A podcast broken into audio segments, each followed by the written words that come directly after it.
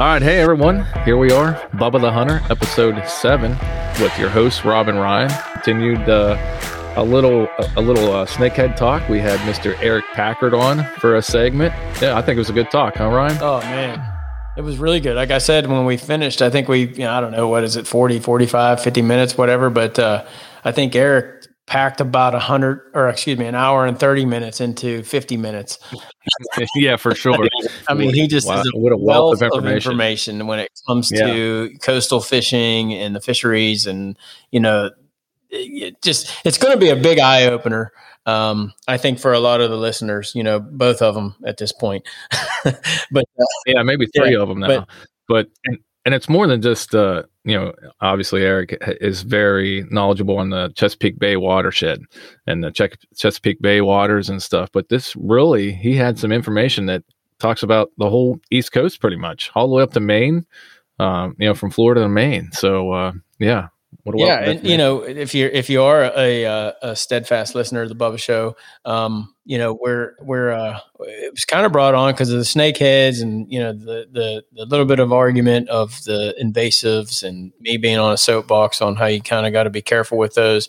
Um, but man, Eric does a really good job of explaining what's going on with the ecosystem, not just with invasives, but the blue cats, uh, you know, the bass. And I mean, man, I tell you, just really is going to be an eye opener that there's a bigger picture out there, right? It's not always just about catching a fish so you can have a good time.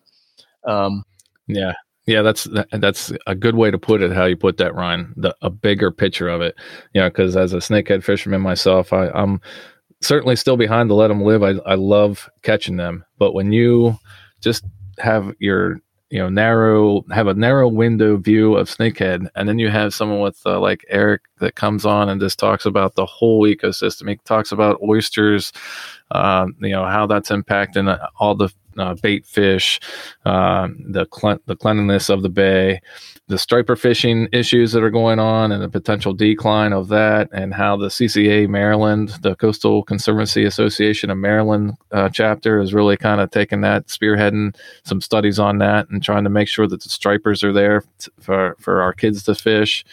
Uh, wow, yeah, it's just that whole big picture, and like you also the blue cats and how that is maybe that is even a bigger issue. Um, but yeah, and yeah, I was completely wow. unaware of the blue cats, you know, being uh, such a big problem. Um, you know, so there's a lot of problems out there, and it's great to have somebody like Eric. And then, as we've learned, you know, a, a lot of dedicated organizations and officials, quote unquote, to be paying attention to these problems because you know, for the most part. And it's, we've talked about it before, you know, the, the Bubbas don't care, or maybe they do care. They just don't, they don't, they're just not, uh, they're just not educated on it. So we're doing our best to educate them on it with people, with guests like Eric, uh, just so maybe open, you know, maybe they, uh, the Bubbas out there just raise their eyebrows a little bit like, oh man, that makes sense. You know, I never thought of it from that perspective. Yeah, for sure. I think it definitely will uh, open some eyes to some Bubbas for sure. And, you know, and, you know, the, the mantra bubbas don't care. Us bubbas we do care about keeping keeping the fishery going right? We want it there for our kids. We want to be able to go out there and, and catch and have some tugs on the line right? And not go out there and get skunked all the time. So and part of that is keeping that whole ecosystem and the big picture in mind. So for sure. Yeah. Yeah. I think I think uh, it is a mantra, but we, we use it, you know, that term loosely. Bubbas don't care, but I think at the end of the day, they, they most, uh, for the most part, they do care a lot. Um, it's just maybe Bubba's too busy to care. Uh, so that's why there are people like Eric's out there to doing what they're doing in, in the organizations that you know he belongs to or advises on and and so forth. But yeah, great stuff. I mean, man, really big eye opener, and uh, it, it, has me excited that actually, um, you know, we're doing we're doing our part to you know allow Bubba's to care, at least giving them the knowledge to understand.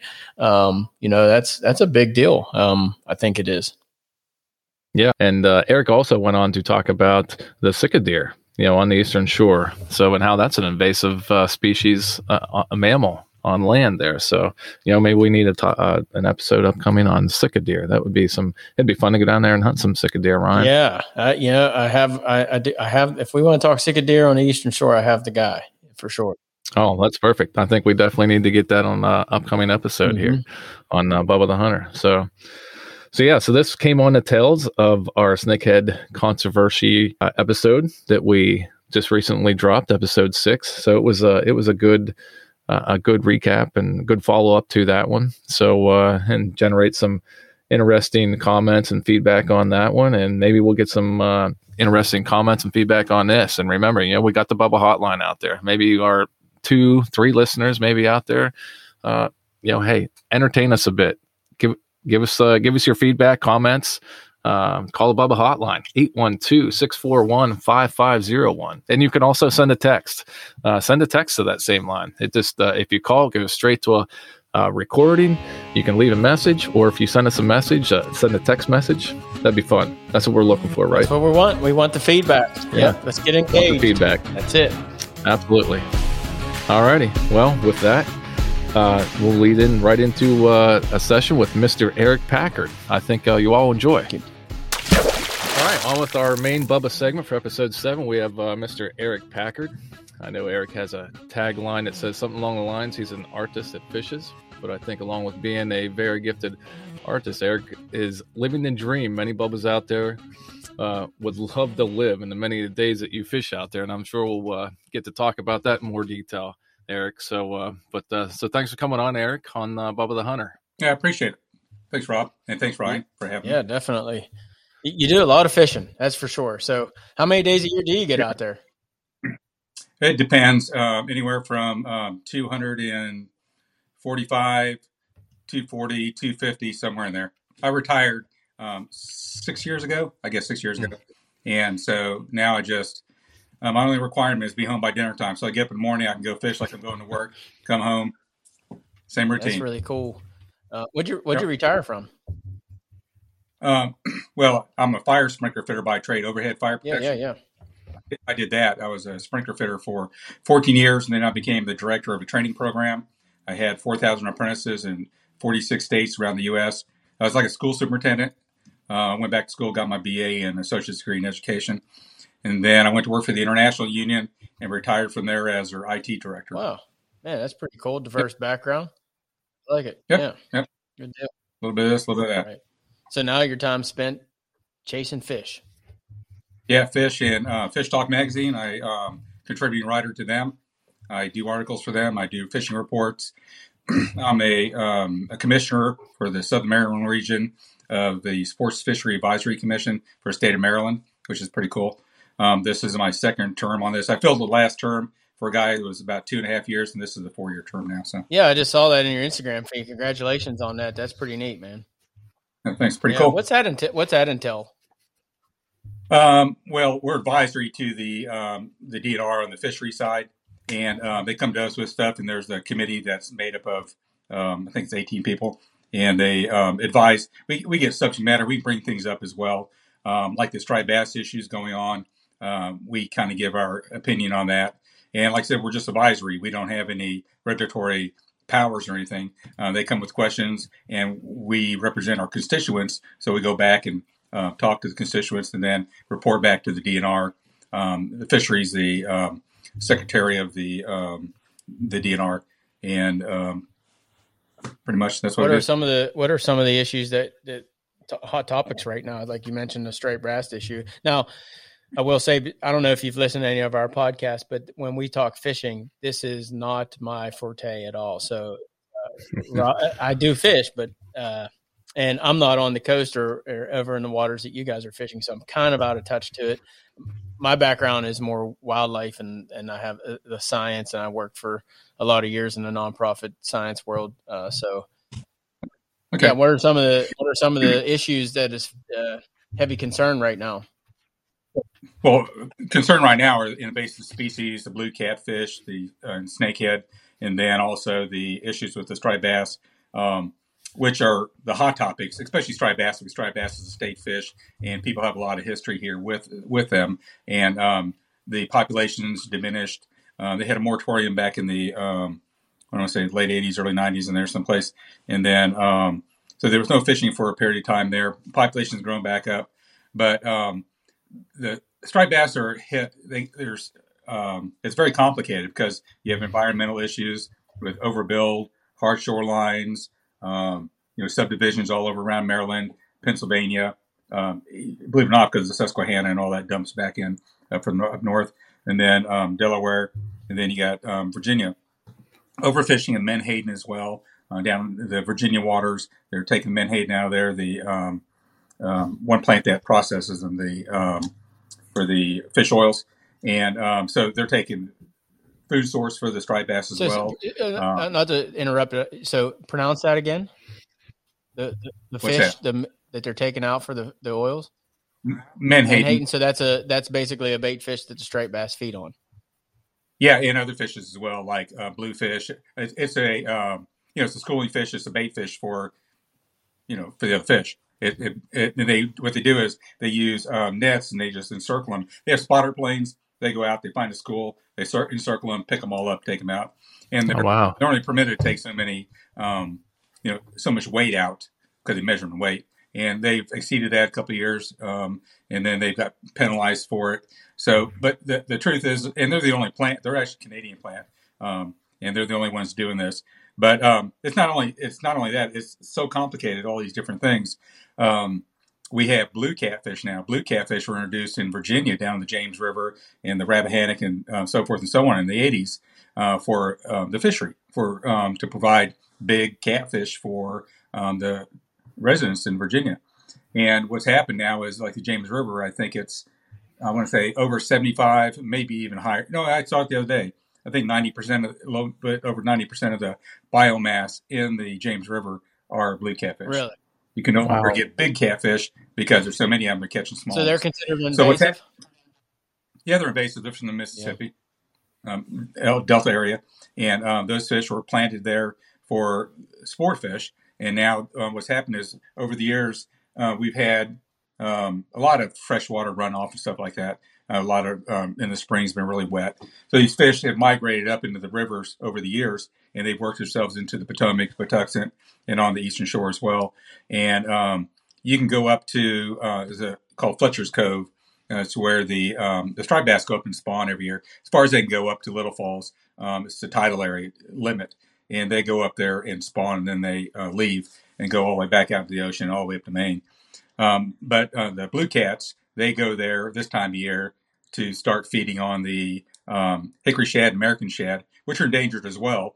Um, there's a you can do only do catch and release. You can't keep them in Maryland, but those um, catfish go up there to eat these, and when the fry uh, will, you know, develop uh, out of embryo, they'll be end up being uh, larvae, then being fried, and then they'll get eaten as well. So we have uh, hard shorelines. Um, the um, past few winters uh, have been fairly warm. Um, our young of year counts have been way down. There's a level they're supposed to be at for um, when they do the, the net testing. And um, so that's been down, and that's due probably to the invasive species somewhat. Um, the warm winters. What they find is if you have a really hard, cold, snowy winter, um, the striped bass have a better um, young of year. What happens is, as the water gets too warm, um, zooplankton, plankton bloom, and by the time the uh, the um, larvae and the um, fry get big enough to start feeding on the plankton, the plankton's gone off shore, far enough to starving out. There's all these various issues going on as well. Um, same with the oyster. The oyster is a problem. Um, there are just a fraction of what used to be in the bay. They kept the waters clean so forth and so on. And so, you know, there's a ton of issues. And then there's the overfishing. Um, there's commercial, there's charter, and there's res- there's uh, recreational like me. Um, you know, they have this real weird false number that um, I think nine percent of the fish I catch will die um, by being hooked. But um, that testing was done in a saltwater pond. Um, I think up in Maine. I could be wrong on that. Anyway, um, I think the number. Everybody believes the number is less than that. But um, you go out on the bay after a hard day of fishing, you'll see some dead fish floating around because you can't keep fish under 19 inches so they're catching smaller fish and they may be gut hooking them if they're using live bait or circle hooks, and maybe using circle hooks that are too small and still gut hooking the fish. And then there's also um, in the summertime, um, you have really uh, when it's warm out, the first portions in the water column, the top part portions of them are going to be too warm for the fish to survive in. Then there's oxygen below that because no oxygen there, no oxygen below either. So they're, they're squeezed into this narrow space. So if you catch a fish, even if it's a healthy fish, and you didn't gut hook it, you release that fish, it still has to swim down five, 10 foot of water, 15 foot of water get down to oxygenated water. And did you fight that fish to exhaustion? Now it won't survive. It can't swim down. So there's all this complex issues going on.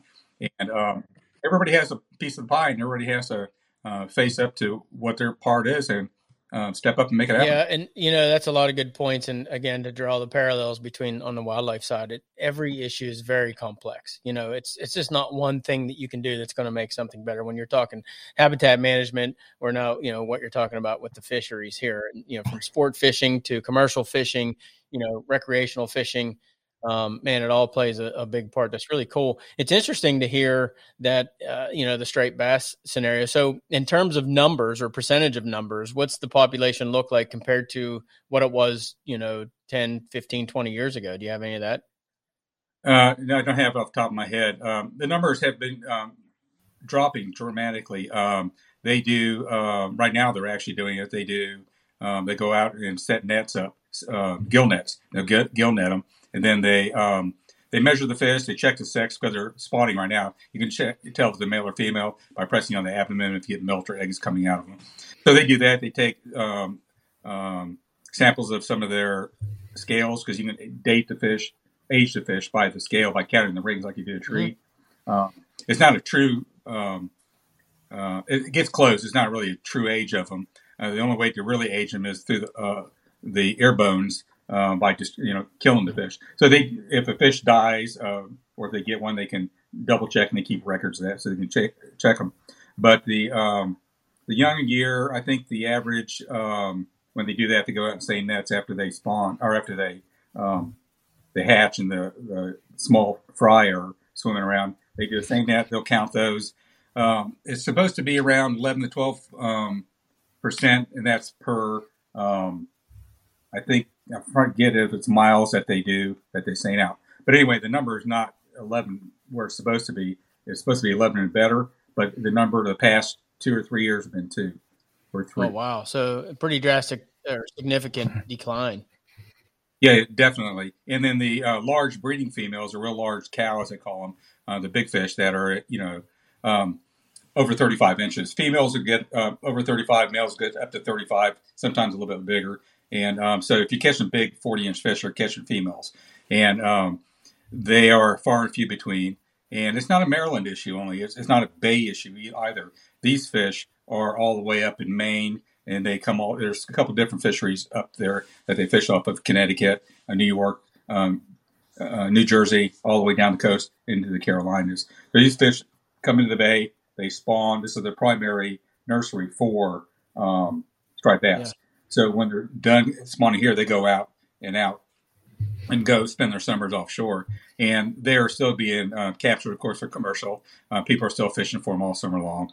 Um, they're catching some big, big fish. So it's the um, all the states have a piece of the pie, and they need to step up as well to help manage these fish. Yeah, that's interesting when you think of state agencies in the terms of wildlife. You know, especially you know you look at the interior of Pennsylvania, if you will, and you know they're managing a, semi-local herd, I guess. I guess when you get towards the mm-hmm. lines, they go back and forth. But when you're speaking of striped bass from you know the whole way up the coast all the way into Maine, everybody has to do their part and kind of get on the same page, I guess. Uh, yeah, they, they, do. They do. that's where the uh, Atlantic Coast Sports Fishery uh, Commission comes in play, and everybody ends up, you know, they set rules and boundaries for that as well. Right. So. I no, Eric. So you said the you know the cows as you say they're they're spawning. Right now in maryland are i think we're in what they call trophy season yep. right now. Yeah. That so it seems like counterproductive right? I mean yep. want, we want to keep the stripers going but maybe there should be a slot size instead of trophy season. Well the or, um, the state has trophy season because there's a lot of heritage within striped bass uh, okay. state of maryland. So um, they do the um, you can keep one fish a day over 35 inches yeah, but those are the ones that we want to keep, right? If I'm understanding you correctly. Yes, especially if you get, you know, 40, 50 inch fish, which yeah. takes years, you know, 20 years or so to get that big. And then they lay, you know, up to a million eggs. And now you take that fish out of the, out of the system. And then, oh, wow. Yep. But, but it goes all the way up the coast. These people fish for these cows up in Maine, up in, um, you know, all summer long and, and capture them as well. So, um, mm. But you it, they open the trophy season up, and it doesn't include. Yeah. So, I guess it's that's the balancing act, right? Uh, from the perspective of keeping the recreational or slash sport fishing people happy, the people that are buying the license, and you know putting the money out there to enjoy it, and then also balance the species themselves, right? Yeah, definitely. I was going to say that the um, you can't fish in the um, in the tributaries. You can only fish the main of the, of the bay. Um, there's boundaries on that, and then um, so some of these fish are still up in the the tribs spawning, and then when they come out, they'll try capturing them, catch them as they do. But these fish are uh, right now. I haven't seen very many people catching. To be honest with you, not like in the years past. The numbers have dropped way down, and there are a lot of people um, that are going out on uh, charters, not big um, big charters that are trolling lines, but some of the smaller ones that are doing uh, light, ca- light tackle casting or even trolling that the uh, captains will take you out for catch and release only, and they will not let you keep a fish. So that is happening within the, our industry as well. Well, that sounds a little promising there. Yep, yep. During this trophy season time. Yep. So you know, there was a lot of here we are 15 minutes in, and there's a lot of information there, Eric. You mentioned oysters in the bay. Well, how, what is the oysters doing for the bay, and why are those numbers declining too, and how that's impacting the overall striper issue? Well, it keep it, oysters keep the waters clear. I mean, if you look at the, the um, zebra mussels that got into the um, the Great Lakes, up Lake Erie and places like that, the uh, look how the uh, water clarity has gotten so drastic, um, which actually kind of helps somewhat. But you have to be very careful of keeping the water too clear. Then you know it's, it's, it takes nutrients out.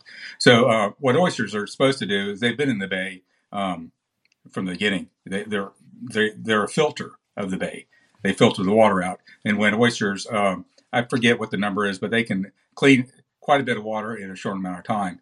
But again, um, with the overbuild, sediments, um, time, um, these they need a hard bottom to to have a oyster bed come off of. And if it's covered in sediment, or an oyster bed is um, constantly getting sediment into it, eventually it's smaller and smaller and smaller. And um, that's part of it. I don't think it's so much uh, overfishing. Overfishing years ago, but um, today there are companies that still oyster, and some have oyster farms that they use. But um, with CCA Maryland, they are they have oyster reef building project, and they go around. Um, they actually do it with the school kids here in Calvert County. Um, they built uh, these concrete reef balls, and then they get with the state and they find a designated area. They can send the reefs out. Uh, they put spat on them, and then the oysters will start growing, and then they monitor them. And so they're trying to do that as well. But um, I oysters will never get back to where they were, um, you know, originally. If you go look, there's a book called um, I think it's simply called The Oyster. Um, it's about the Hudson River and the oysters there. How um, they were like a foot and a half long when they wow. discovered the you know came to the U.S. Um, the Dutch, and then um, you can still find today these from the indigenous people here uh, oyster shell ancient oyster shell where they would shuck them and eat them and throw the shell away. So there's um, a lot of history there as well. But um, they're trying to get some of the oyster populations back. Um, but I, with the runoff and sediment, I don't see how that's ever going to happen unless they can't control some sort of environmental issues with that. Wow. Yeah, that's it. It's interesting how just the whole overall ecosystem and just all works, how the oysters play into it and just for stripers and you know, you mentioned the blue cat and how the blue cat is an invasive species around uh, into the Chesapeake Bay waters. Yep. Uh, do you see that a bigger issue than you know? We just like uh, Ryan was mentioning, we just had an episode called the snakehead controversy and how we were going back and forth on that and talking about the the snakehead and how that is impacting. Is yeah, I, I, think blue cats. I think the blue cat are, are a bigger um, threat to. Um, some of the populations in the, um, especially the striped bass. But they, hmm. they um, they're two different environments. You got to think of it that way. Um, okay. Snakehead are more in a mud bottom, uh, marshy swamp uh, type of scenario. That's what they like. Uh, what I've seen them do right. is that they will enter a trib, um, a river, and then the creeks on it, and they want to go as far as they can into the thinnest water that they can. Uh, keep in mind that they are air breathers as well. They breathe with their gills, but they don't have to be in um, water that has a lot of oxygen. They can just stick their nostrils up and take a gulp and go back down, um, and then they have a chamber in their head that that um, it's like not a lung, but it holds air. At any rate, right. Um, those animals um, they've done a study of the Blackwater, and I forget they did thirty some different species, maybe could be wrong on that, but I think seventeen of them were impacted um, strongly. Um, the population that since the um, snakehead were introduced, I think the gizzard shad, carp, and maybe a couple other fish, their populations have grown um, because now largemouth bass, uh, perch, other type of what we call game fish have reduced significantly. So have the um, the numbers for uh, um, like frogs and amphibians and things like that. They, they've dropped as well. But, but keep in mind here, um, you know, we're talking about two invasive species, but brown trout are invasive species. They're, they're not indigenous to the U.S. Rainbow trout are from the northwest. Uh, largemouth bass aren't supposed to be in this area either. Um, so, you know, think about what we've done from the get go and how they've um, purposely put different fish in different places. Now, um, some of this may balance out. They're not sure how it's going to look like in the end, but um, as you can see in Virginia, the blue cat issues are going to be a big issue for the Bay and for like the Potomac River, Patuxent River, and uh, Susquehanna and places like that. And then um, the snakehead will probably be a bigger issue with um, smaller fish like killifish and um, minnows and things like that. Um, and then they're going to eat fry of other fish too. They'll they'll push other fish out, so it'll balance out. But they'll be in the far reaches of the tribs and the marsh areas. Catfish actually they'll troll in the Potomac River along the the bay, and they'll catch catfish out there. That's high salinity water. And it's you know so that's you know part of the uh, I guess the reason we uh, Rob suggested you come on because you know you brought a little bit of science to it, and given my science background, we were the last podcast we did. We are talking about snakehead fishing, and you know some people. There's a lot of movement out there to you know throwing them back, and because they're so fun, such fun to catch, yeah. et cetera, et cetera. Then I started diving down into research and looking at, I guess you know the level of invasiveness that they are, and, and a lot of it's fairly new. It's you know yeah. 20 years, so um, there there's a lot of unknowns out there yet. And when you speak to you know brown trout and bass and you know the, the other types of invasive could there be an argument made that yeah although say brown trout and and largemouth bass bath are certainly invasive but just the sheer appearance of a snakehead it, it just looks um, much more detrimental to an ecosystem than maybe a brown trout or a bass is there any arguments there uh, for that as far as what they're going to eat their predatory uh, instincts, if you will. I don't know if there's uh, other than um, you know the mom. A good example is um, we were allowed to fish over here at Calvert Cliffs State Park, and there's a marsh area in the back of it that holds snakehead. So um, we started fishing that, and there's a walkway that walks all the way down, goes down to the beach, and so if you hook a snakehead and you land it, and you're going to kill the thing, and there's a mom going by in the stroller with her kids, yeah, there's an issue. You know, they're, they're, they're, so now you can't fish there any longer. They're saying that, you know, you can't fish in the marsh any longer um, because it's a protected marsh. Um, but they're going to allow the invasive species to live there. And I believe it's because of the, um, the black eye snakehead has because of its look, because of the movies they made about it, uh, because they say it'll walk on land, which a northern snakehead does not walk on land. There are certain snakehead that can. If you take a snakehead that the belly's flat you can throw it down the ground. It'll try swimming. It's not walking. It has no legs or anything. Um, it can move through thin water, you know, like any fish can to swim, but because of the body shape, it stays straight up and can work through the water. Um, so there's all that that plays into it. Um, uh, the state's not ready to make them a, uh, a naturalized fish yet, like they do with bass or things like that, or smallmouth even, or um, you know, there's walleye, muskie in the Potomac River I'm catching. So those are invasive species. They're not supposed to be there. They never were there. Um, they've gotten there either from somebody dumping them there or they travel on their own. Um, you know, it, it, things can happen. Um, you know as well as I do. Um, a duck can eat, or not duck, but or maybe a duck or something else. A blue heron can pick a fish up and drop it somewhere else, and you know it could spawn out. So, do you do you ever see the snakehead being a, a game fish like a largemouth in in Maryland? Uh, they're not going anywhere. So they're yeah. There Yeah. there are so many of them, and they're in every trib. They're not going anywhere. Same with blue cat. There's no way to get rid of them. Um, you can with the snakehead. Um, there's a study being done in Japan on bluegill. Bluegill, I think six bluegill were given to the emperor back in the 50s, maybe, by the president. Anyway, the bluegill uh, problem in Japan. It's exploded, and there's bluegill, bluegill every place. There's nothing eats them. So they're trying to figure out, and they're working on them by um, doing a hybrid, genetically altered fish. I think will breed, but then can't produce. So um, I think they're trying to get to the point where they can introduce this fish, and then that bluegill population over a period of years will diminish and go away. So they could probably do that with snakehead because there's no other comparable a- animal other than maybe like a bowfin that uh, would, you know, wouldn't be affected by it.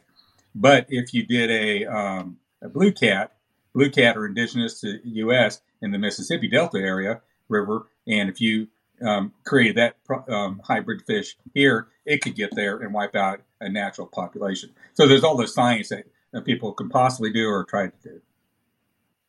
So when you say they're not going anywhere, I mean, again, back to the land mammals, coyotes aren't going anywhere.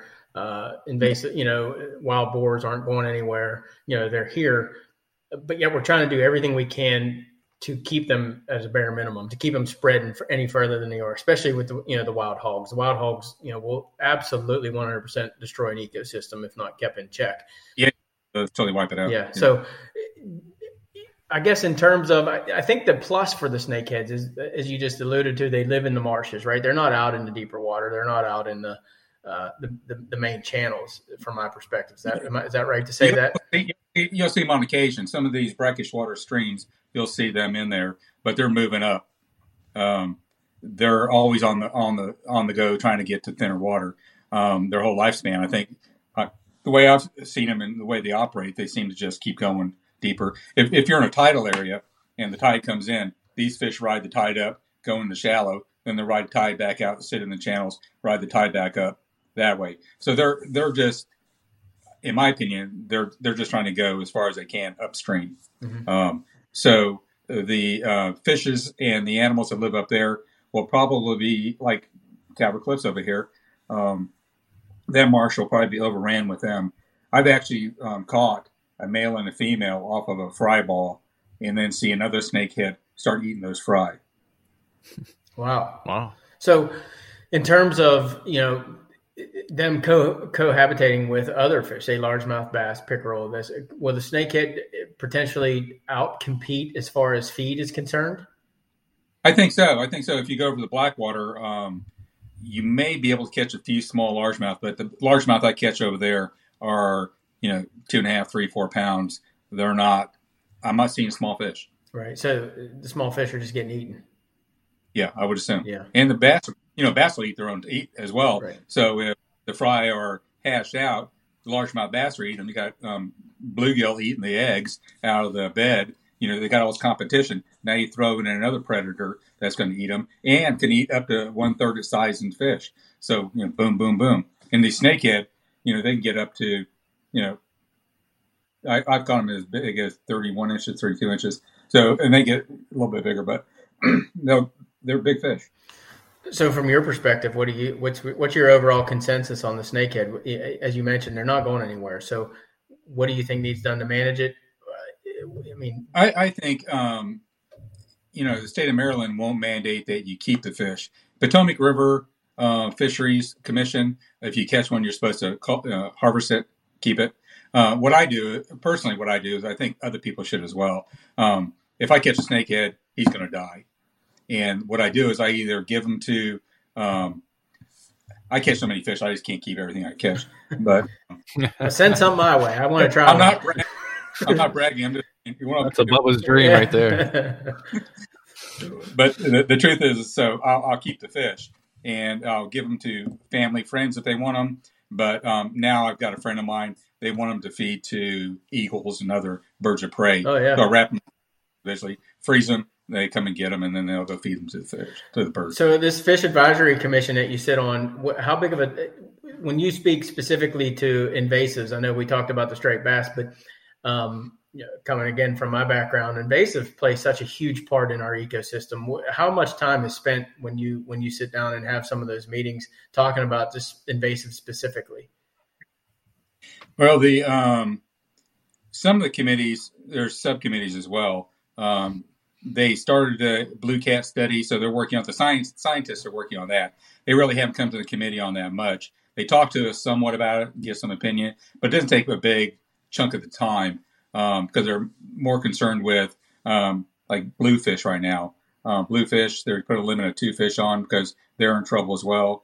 Um, they're trying to regulate. You know, the only thing that the DNR can do is regulate. Um, they can't do anything else other than that. Um, you know, they can't um, stop somebody from building a subdivision. They can't do certain things. So, um, you know, you know as well as I do how complex it could be. Um, so, um, it's a small percentage of the overall conversation. Um, if you're talking about like black bass, right now the black bass committee, which reports to the SFAC committee, they have a report out and they're concerned with the Alabama bass. It's a smaller largemouth bass. Uh, it has, you can tell by, I think its tongue has teeth on it. Its mouth doesn't go back beyond its eye. Um, it doesn't get as large as largemouth bass do, but it outcompetes them. And they're in Virginia in some landlocked lakes. They're not sure how they got there, and they're afraid that they'll end up in Maryland. Mm. So those are the type of things that come up, and they let people know, hey, let us know if you see them so that they can stop them. Um, the the issue with the uh, snakehead I believe, well, I've seen people do it, I guess, is that um, they tra- transplant fish. Well, let me say this first: the fish on the um, western shore of the bay and the eastern shore of the bay are genetically different. They're both sna- um, northern snakehead, but they're genetically different. So they two different mm populations.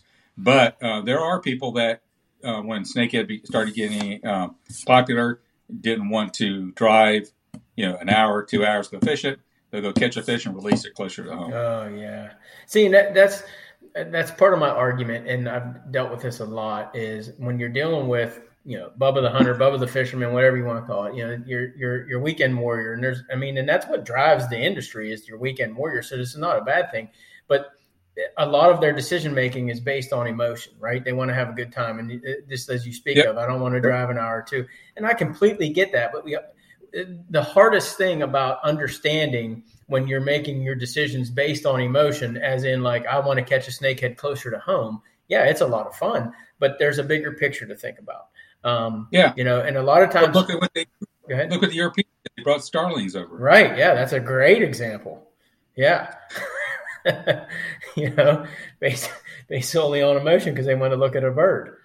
yeah, look at a bird. Now, a bird done it's everywhere, and it's you know it eats insects. It competes for other uh, resources for other birds, pushes them out. So I mean, it's been that's been what since 1800. Right. Yeah. So, so it, it, very interesting, and it's really opened my eyes up. It, it uh, you know to think about, and I, I, excuse me for not remembering, but the the Atlantic uh, Commission that uh, kind of oversees and makes you know has the state agencies working together. What was that called again? Uh, I'd have to look up the actual name. That's okay, yeah. Uh, but it, it, that is a such a complicated process. Um, well, it also you have to you have to think of it this way too. It comes down to um, I hate to say it, but money. It comes down to um, does a state tell somebody and puts their um, their somebody's livelihood, somebody that's a commercial company that employs a lot of people, do you put them out of business or do you balance that with what you're trying to achieve? which what they're trying to achieve is a uh, a line that the striped bass are above. It's a you know they don't want to go below that line, which it is now, um, the SSB, and then um, so they are doing a balancing act and doing the best. Honestly, they're doing the best they can um, because you have um, all this environmental stuff, but then you have politics play into it, which is a money driver. Which um, you know, you can't fault anybody. That's just the name of the game. Right. No, and man, really great point and eye opening. When you speak of state agencies managing fisheries from commercial to sport recreation, I mean, you don't have that in, in the mammal world, right? With white-tailed deer or turkeys, because you don't have a commercial operation out there taking uh, wild deer from the state agency.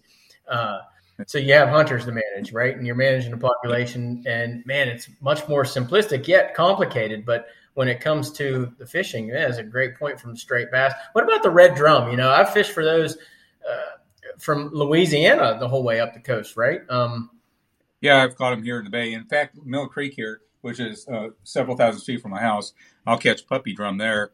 Uh, if I go down to um, the southern point of Maryland here, uh, 40 some minutes, I can catch slot fish. I've caught up to 48 inches out in the bay. Unbelievable. Yeah, that is really cool. But them, along with cobia, you know, we're catching cobia now up here near Solomon, straight across as well. These are southern fish, and because of the global warming, all these fishes have moved further north. Um, if you go up to Maine, I believe they're having a problem with the black sea bass that they're eating the um, lobsters now. Uh, they've moved so far. Wow, very interesting stuff. Yep, yep. It, it's complex. I mean, then the the blue cats uh, talk about industries. Um, there's an industry now for blue cats in the Potomac River and elsewhere. Uh, people go out and put their um, trout lines out.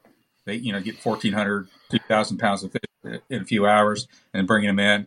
Um, and then you know for food service places and they, they sell them. So is that a good thing? it's a good thing. Yeah. yeah, take them out of the water. Right. Yep. So talk to me about the blue cats a little bit. And I'm just thinking about when you talk about invasives. So you have the snakeheads in very shallow water in the coves and so forth. And we'll keep the bass off the list. But then you have pickerel, and which kind of float around in deeper water. The, but the blue cat, that's from my perspective, or a little bit limited knowledge that I have, they can they they can be found almost anywhere, right? From the deep water all the way into the shallows, right? Yeah, they can. They can. Yeah. And, uh, you mentioned pickerel. Pickerel indigenous to, to, this whole East Coast, all the way down to Florida, around the uh, Gulf Coast. So pickerel are here. Yeah, I guess I, I wouldn't. I, they are indigenous, but they are they can be a pretty nasty predator, though, right? No, they're, they're supposed to be here. Yeah, they're supposed to be here. We want them. Yeah, screw the bass fishermen. Good deal. I mean, seriously, I, I, fish for largemouth bass, but it's cool, and I enjoy the industry. And I was just joking when I said that. But I, I, I fish down in Florida, and I'm on a boat with this guy, and he's a guide, and he catches a um, a pickerel, which is indigenous to the waters that he's fishing, and he uh, cuts its gill arches and throws it back in. Oh wow! Because he's saying it's eating the, the largemouth bass. Right. But the largemouth bass aren't supposed to be there. Right. Let it coexist, man. Come on. Yeah, he has it backwards. Yeah, so I just saw on Instagram, I think it was yesterday, and I'm not sure if it was a blue cat, but it was some sort of catfish that had a uh, a squirrel in its gut. A fisherman had caught it, and they were butchering it up, and it, it had eaten a squirrel. Yeah, pro- probably so. Yeah. Uh, CCA Maryland, uh, they are also doing a invasive species count, uh, which runs from now through the end of the year. And what they want you to do, it doesn't cost anything to join. It's a contest, and um, any invasive, or actually snakehead and blue cats, and flathead catfish as well. Flatheads are in the state; they're up north, um, and they're not supposed to be here either. So what they want you to do is they want you to measure the fish, uh, the length of it, take a photograph of it, and then, uh, if you can, give an identification of the stomach contents. That information goes to the DNR, and they'll use that information for their research studies. Yeah, maybe that was part of that. Then I saw. Very well could yeah, could The CCA Maryland's iAngler is the app that you can get onto, and it doesn't cost anything to do it. So, yeah, yeah, that's a fun little uh, tournament, so so to speak, to be in. I, yeah. I did that a couple years ago or a couple summers ago when uh, and with the iAngler app, it made it pretty neat. Yeah. In fact, I remember seeing uh, your name on there, Eric, and uh, yeah, you you surpassed me pretty quickly. Um, but uh, yeah, that's a, that's a little fun little thing that CCA does with yeah. the iAngler app, and everyone well, it, it, makes it easy. Everyone has an iPhone, you know, smartphone to be able to do that. Yep, yep, yep, yep, yep. So it's all cool. It yeah, yeah. Tagging also, um, CCA Maryland starting up a tagging program which runs from the NMA through um, end of June. I want to say they want to tag a thousand fish, and we're doing a tag study for retention tags. Um, that information go to the DNR, then they can use that for um, their um, you know the striped bass issues that they're having right now. So CCA Maryland is going to do that. They've gotten money from a um, an outside group. I think Under Armour donated some money for this program, and um, so they'll have a select group of people. They'll train uh, taggers, and then they'll go out on boats with folks, and they'll tag. They want to tag up to a thousand fish, and then they want to see how long those fish retain those tags. That's a what, program as well. Is there a target species of fish? It's striped bass. No, oh, okay, just right. the, just the stripers. Now the um the um who is the U.S. Fish and Wildlife? They're going to start tagging, or if they haven't already, uh, tagging snakehead to do a study on them as well. I'm not sure geographically where they are at. Um, then the um, who else is tagging? I think it's probably at the striped bass and, and those. Oh, they're tagging the uh, blue catfish too in the uh, Patuxent River. They're doing a study there. They have transponders. They know where these fish are at and seeing where they migrate, trying to get a handle on that. I was going to ask you about that. If you know, snake to be able to study snakehead, just because it just seems like there isn't that many good studies on snakehead. If we could just start tagging them, you know, seeing where are they going, how you know how invasive are they becoming, and uh, that's pretty neat that, that that's uh, on the table. yeah. I, that's neat to hear. Yeah, it's pretty cool. Yeah, yeah, snakehead though, they're um, like I said, I've caught fish. If you see the fry balls, you know you can tell by the little bubbles on the surface.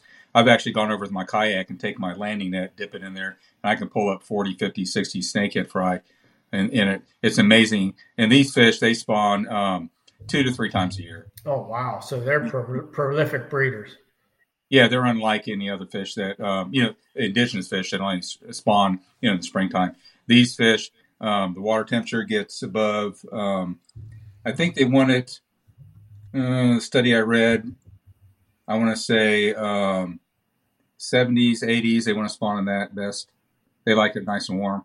Wow. So if they're spawning three three times a year, Eric, uh, and those the fry that make it out of that, how how fast of a grower are they? Uh, they grow pretty. They grow quite uh, quickly. Um, I'm trying to think. A 30 inch fish is probably four years, maybe. Okay. Something like that. I could be wrong on that. I, I have to study around here someplace. I That's a, so just from study. just from what you know, how many fry balls could you find in a cove when the when every when all, all conditions are right? Um. Wow, I could sit there and I can fish fry balls.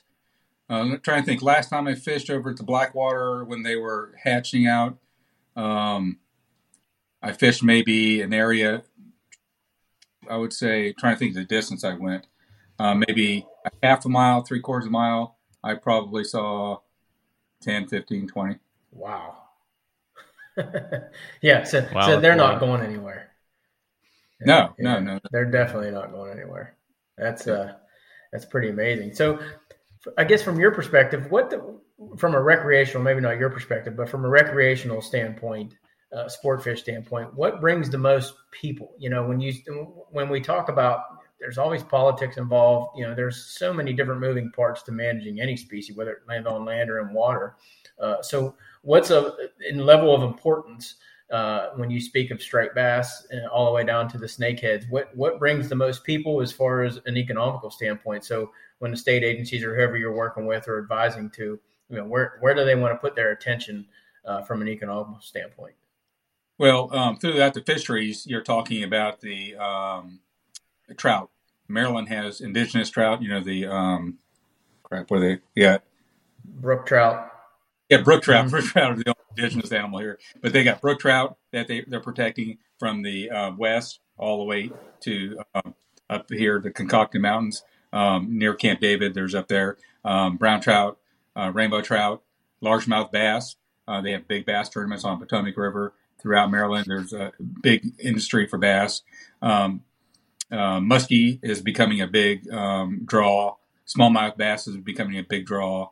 Um, then, of course, you have uh, striped bass. You've got the coast where they do uh, billfish, you know, big blue marlin, white marlin stuff out there.